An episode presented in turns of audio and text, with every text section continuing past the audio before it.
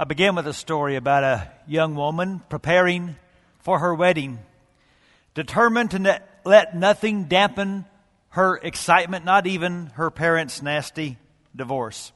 She was very close to her mother, and so they went out to shop so that her mother could find that perfect dress to wear to the wedding. And they found it and they were delighted. She said, Mama, you are going to be the best dressed, prettiest mother of the bride ever.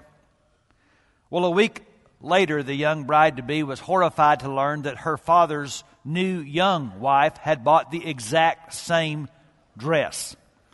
Now, this would not bother guys, but apparently to women that is a big deal. And so she went to uh, her father's new young wife and asked her to get a different dress, but she refused, saying, I look like a million bucks in that dress, and I plan to wear it. So the mother stepped in and said, Sweetheart, don't worry. This is your day. It is not my day. I will go and get a different dress. So they went out shopping again, and they did find another dress that looked very nice. And afterwards, they went to lunch, and she said, Mama, I guess you will want to return your first dress. You don't really have another occasion to wear it to, do you? And her mother smiled and said, Oh, yes, I do, dear. I plan to wear it to the rehearsal dinner the night before the wedding.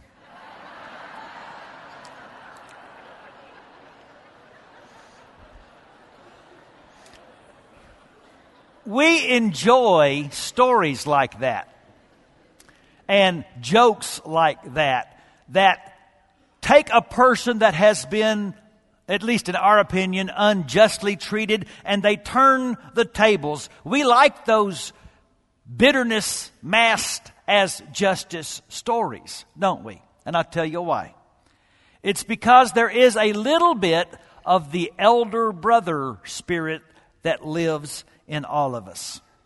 And that's the spirit that Jesus is trying to address in the greatest story ever. Now, we call it the story of the prodigal son. And it is about a prodigal. But the story is for a Pharisee. You See, Jesus took a lot of flack for hanging out with prodigals. In fact, chapter 15 begins with this accusation from Pharisees and religious leaders. Why do you hang out with the kind of company you hang out with? We have written those people off as sinners and worthless. You shouldn't be partying with them. And so Jesus tells these three stories in chapter 15 to try to communicate to them how God feels about the people they are trying to avoid. And God wants the good to know that he does not view the bad as ugly.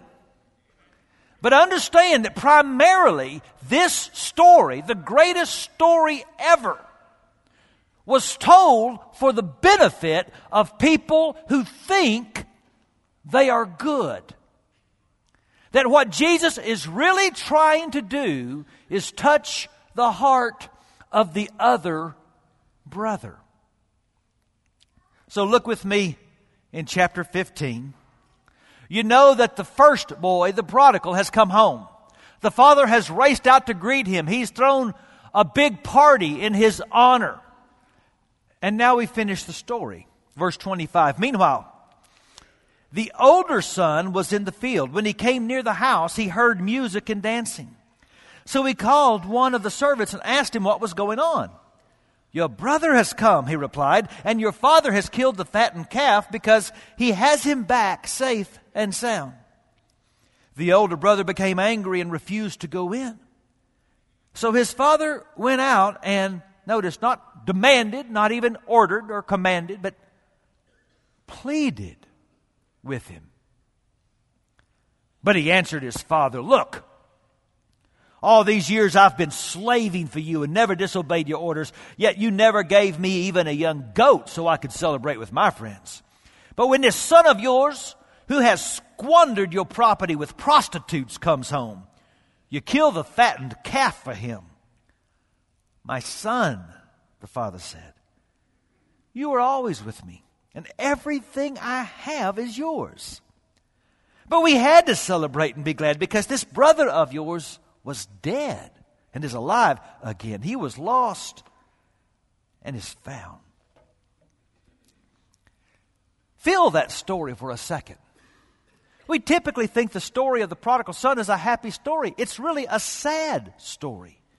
And it ends on a sad note with a very angry young man willing to disgrace his father because of his perceived sense of justice.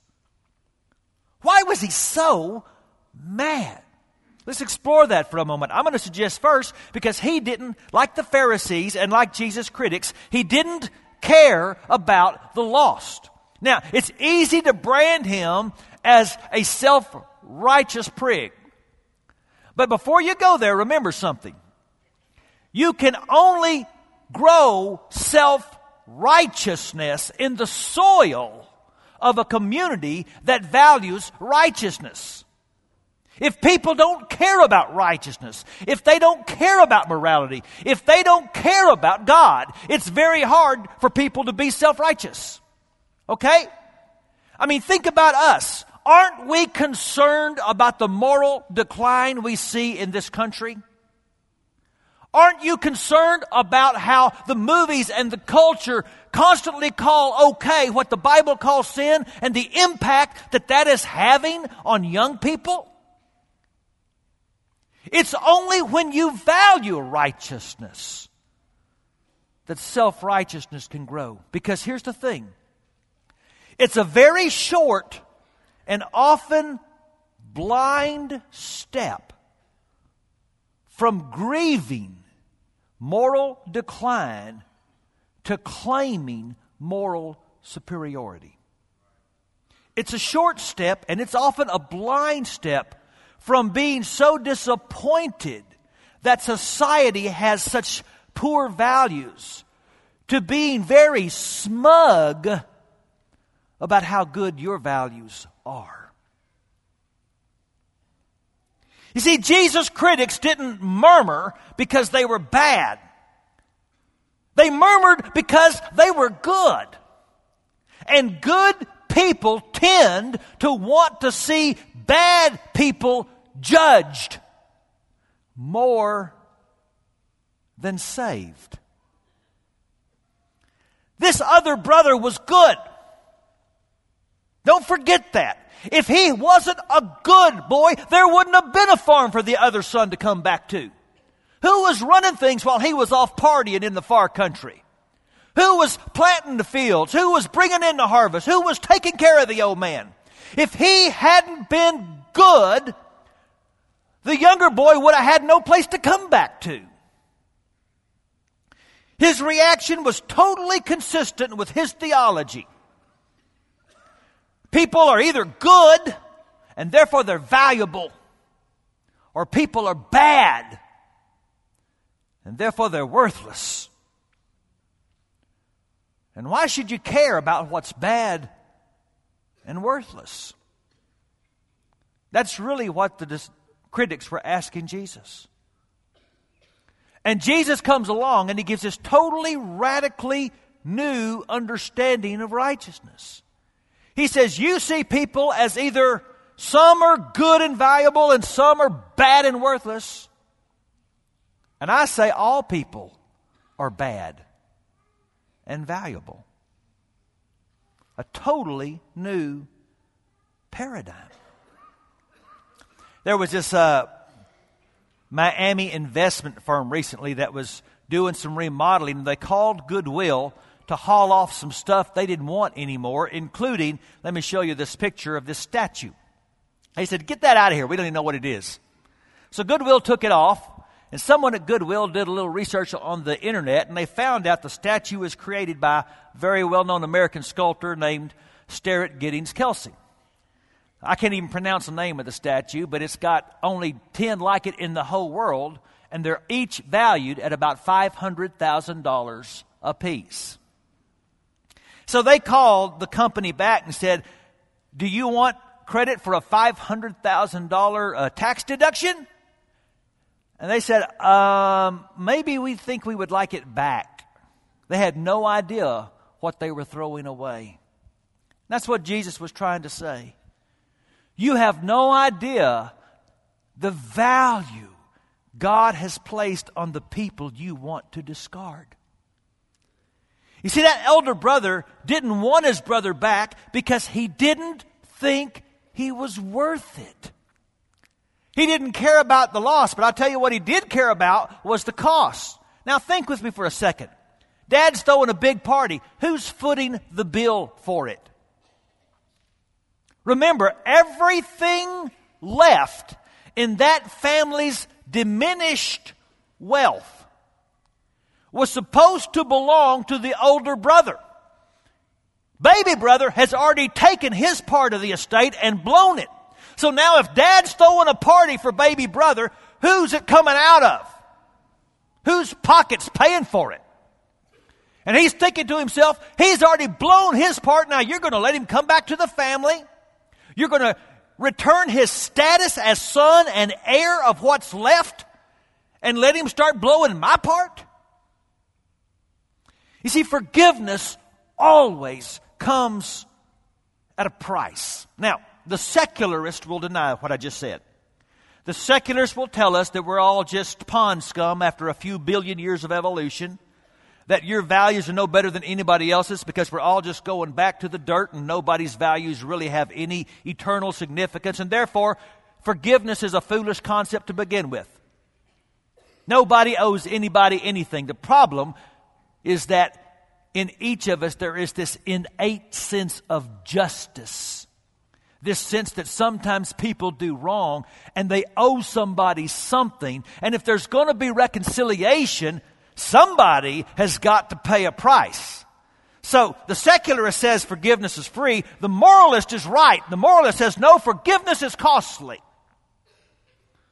But the moralist is wrong because he usually doesn't want to bear the burden. And to this older brother, it wasn't worth the cost.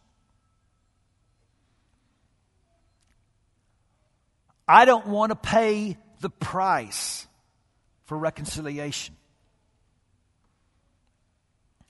But what did it cost him to stay angry? It cost him a soured soul. It cost him missed joy. And it came at the price of becoming a cause for his father to continue grieving. Because now his father has another lost son. The older boy became a prodigal and he never left home. See, I want you to see again, this story ends on a sad note.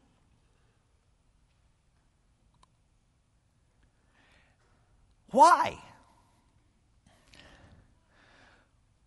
Well, I think Jesus is trying to say it's sad because people, like that older boy, constantly want to replace goodness for grace. Hear me again. This is a good boy.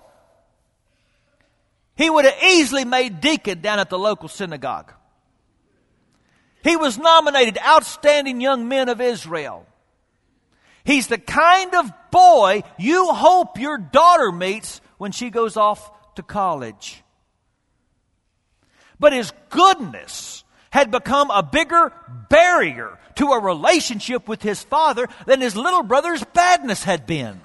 He was estranged from his father not in spite of his goodness, but because of it. And Jesus is saying, Do you see how sad this is? When you have a father that is full of grace and you're willing to disgrace him because you are determined to live your life by the goodness grid and you pay such a high price for it. Let's be honest. A lot of us have been older brothers. We have lived most of our life by the goodness grid. And think about what it's cost us. It's one reason we become so judgmental. Because people are failing to measure up to the standards of our particular grid. And one thing I've learned, by the way, everyone's grid's different. Your grid is not her grid, and her grid is not my grid. So it doesn't matter. I always am able to find someone to look down on. But it's not just that we become judgmental, we become angry. Because the good life that we think we've lived doesn't always result in the good life we think we've deserved. So we get mad.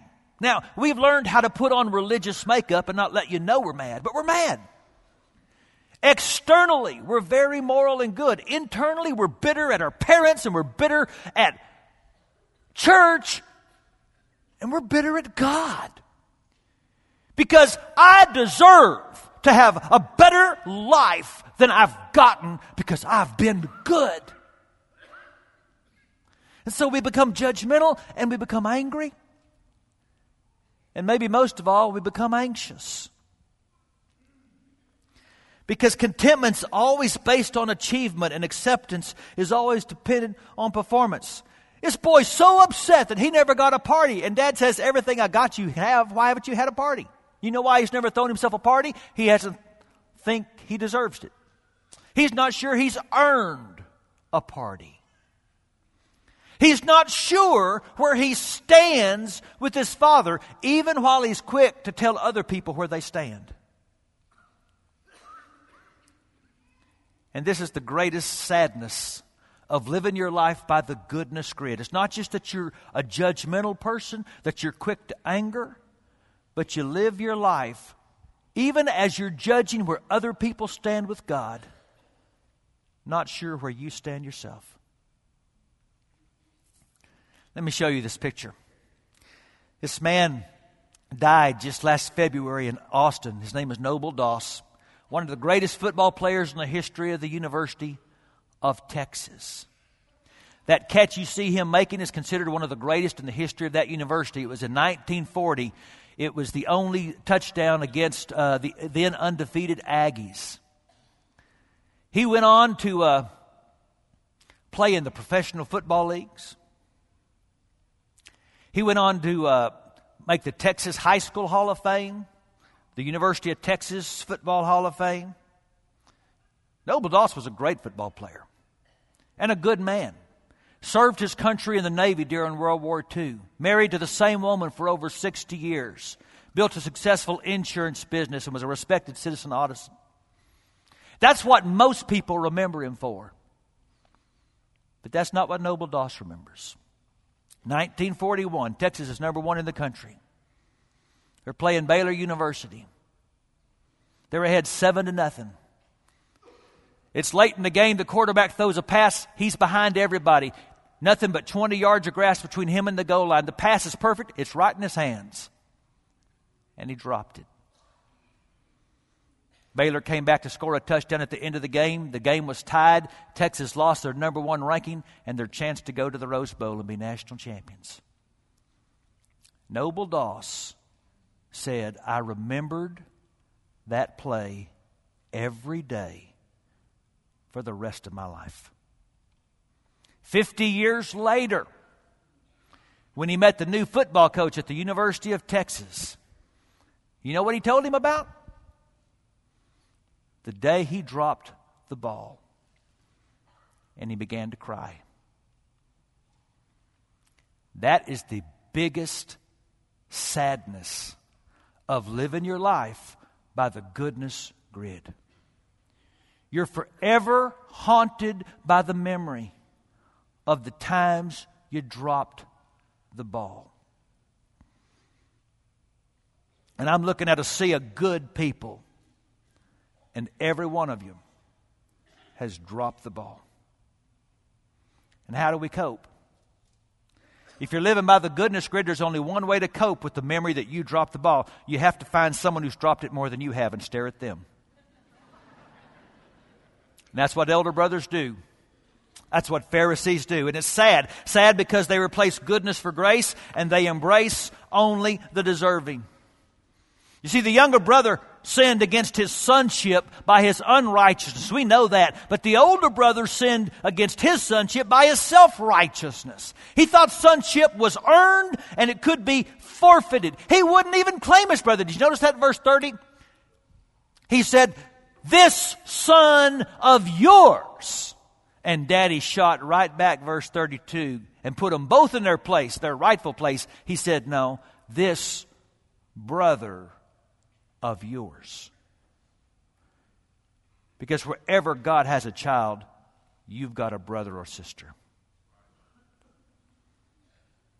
See, the goodness grid is effective in determining who's deserving, but the grace grid declares that all of us are undeserving. See, I think that's what Jesus was hitting at. Remember those first two stories about the lost sheep, the lost coin? And they both end with this line so there's more rejoicing in heaven over one person that repents than over 99 people that don't need to repent. Do you really think that only 1% of society needs to repent? Do you really think those 99 people don't need to repent? Jesus is speaking right to the Pharisees' heart. That's one thing about younger brothers. They know they dropped the ball. It's the older brothers who won't admit it. This past week, I had a great, great privilege. I went to uh, preach Wednesday afternoon at the ladies' jail in downtown Fort Worth. We had a packed house, more than we were supposed to have in there. And so I just preached on the story of the prodigal son and something happened that I wasn't prepared for. You see, all my life, I have preached this story to audiences like this, comprised of basically good people. Wednesday, I preached to a room of women who knew they hadn't been good. And it's amazing how people hear this story when they know they've dropped the ball.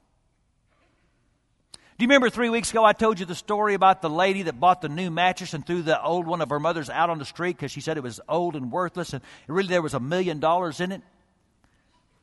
And the point is that what we want to throw away and say is worthless, God says is valuable. We heard that story and nodded our heads and said, That's a good point. I told that story Wednesday, and the whole room began to cry. They heard a completely different application. You mean I'm valuable? Because I've never been told that.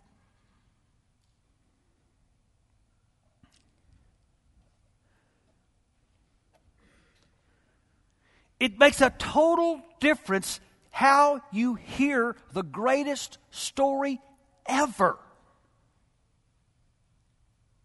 if you think you're good or if you know you're in desperate need of grace.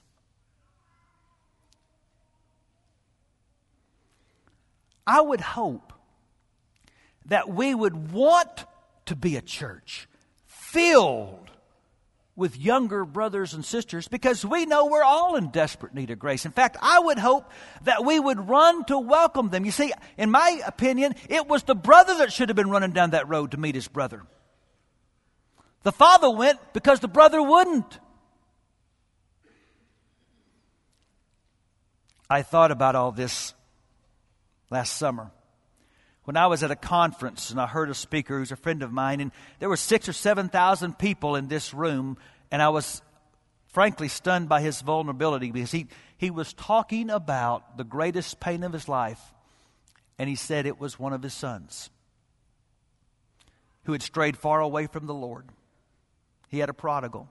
He lived on one coast, his son lived all the way across the country on the other coast. And he said this to the crowd. He said, Every day I pray that next Sunday my son will wake up and decide to visit a church. And that when he walks in the door, somebody will meet him and hug him. Now, if you think that's convicting, what he said next was even more. He said, And then I realized that every Sunday, some young person walks into the church where I preach, whose mama and daddy have been praying that exact same prayer. And I haven't been looking for him.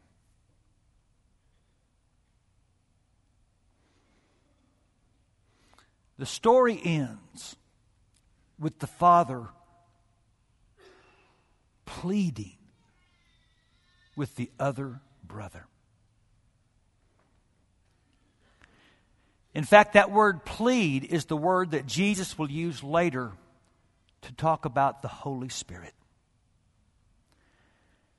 And so, what I want us to do right now is ask the Spirit of God to show us uh, if we have any older brother residue in our hearts. So, would you just bow your heads for a moment?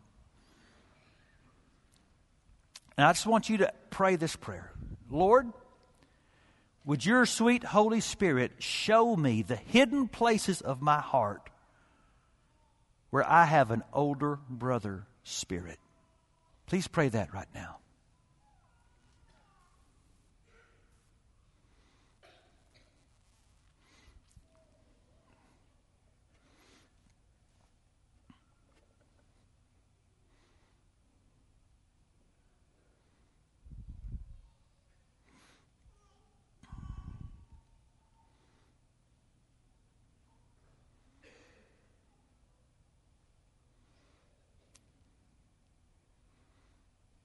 And Father, I pray now. I pray that you would forgive us, not for wanting to be good, but for all the times our goodness got in the way of your mission. Forgive us in Jesus' name.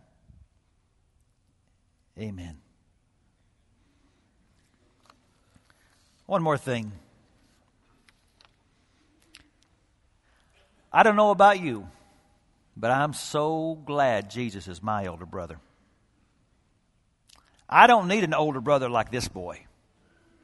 I need an older brother that will forgive me for every time I drop the ball. I need an older brother who is helping me get home, not fighting my return. The secularist says forgiveness is free. And the moralist says, no, forgiveness is costly. And my older brother Jesus says it's both. It's costly. But I'm willing to pay the price so that it's free for you. And so he's paid the price. And there's going to be a grand homecoming. There's a wonderful story about Desmond Tutu, Nobel Prize winner from South Africa.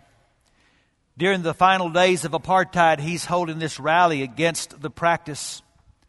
And the government shuts it down, so the people go with him inside St. George's Cathedral and he begins to preach. And the soldiers come in into a, a house of God with guns and bayonets, willing to break the thing up. And he looks right at the soldiers and he begins to preach to them. And he says, The practice you support with your guns is wrong. And he says, Now you are powerful. You are very powerful, but you're not more powerful than God. And God will not be mocked.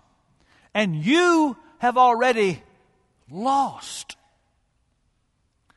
And then he gets down from behind the pulpit and he starts to jump up and down and bounce and smile and says, And since you've already lost, why don't you come join the winning side?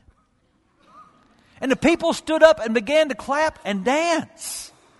Now, listen, folks, the critics are saying to Jesus, don't hang out with those kind of people. He says, You don't get it. You're powerful and you're strong and you decide who's in and who's out, but I am telling you, you're wrong. And God will not be mocked. And there is going to be a party. And it's going to be for every tribe and every tongue, and everybody's invited. And you can't stop it. So why don't you come join the party. It's the greatest story ever. And you've been invited. Don't be an older brother and miss the party. Would you all stand up, please? We're going to sing the greatest hymn ever. And if you need to be baptized, would you come down to the front right now while we worship?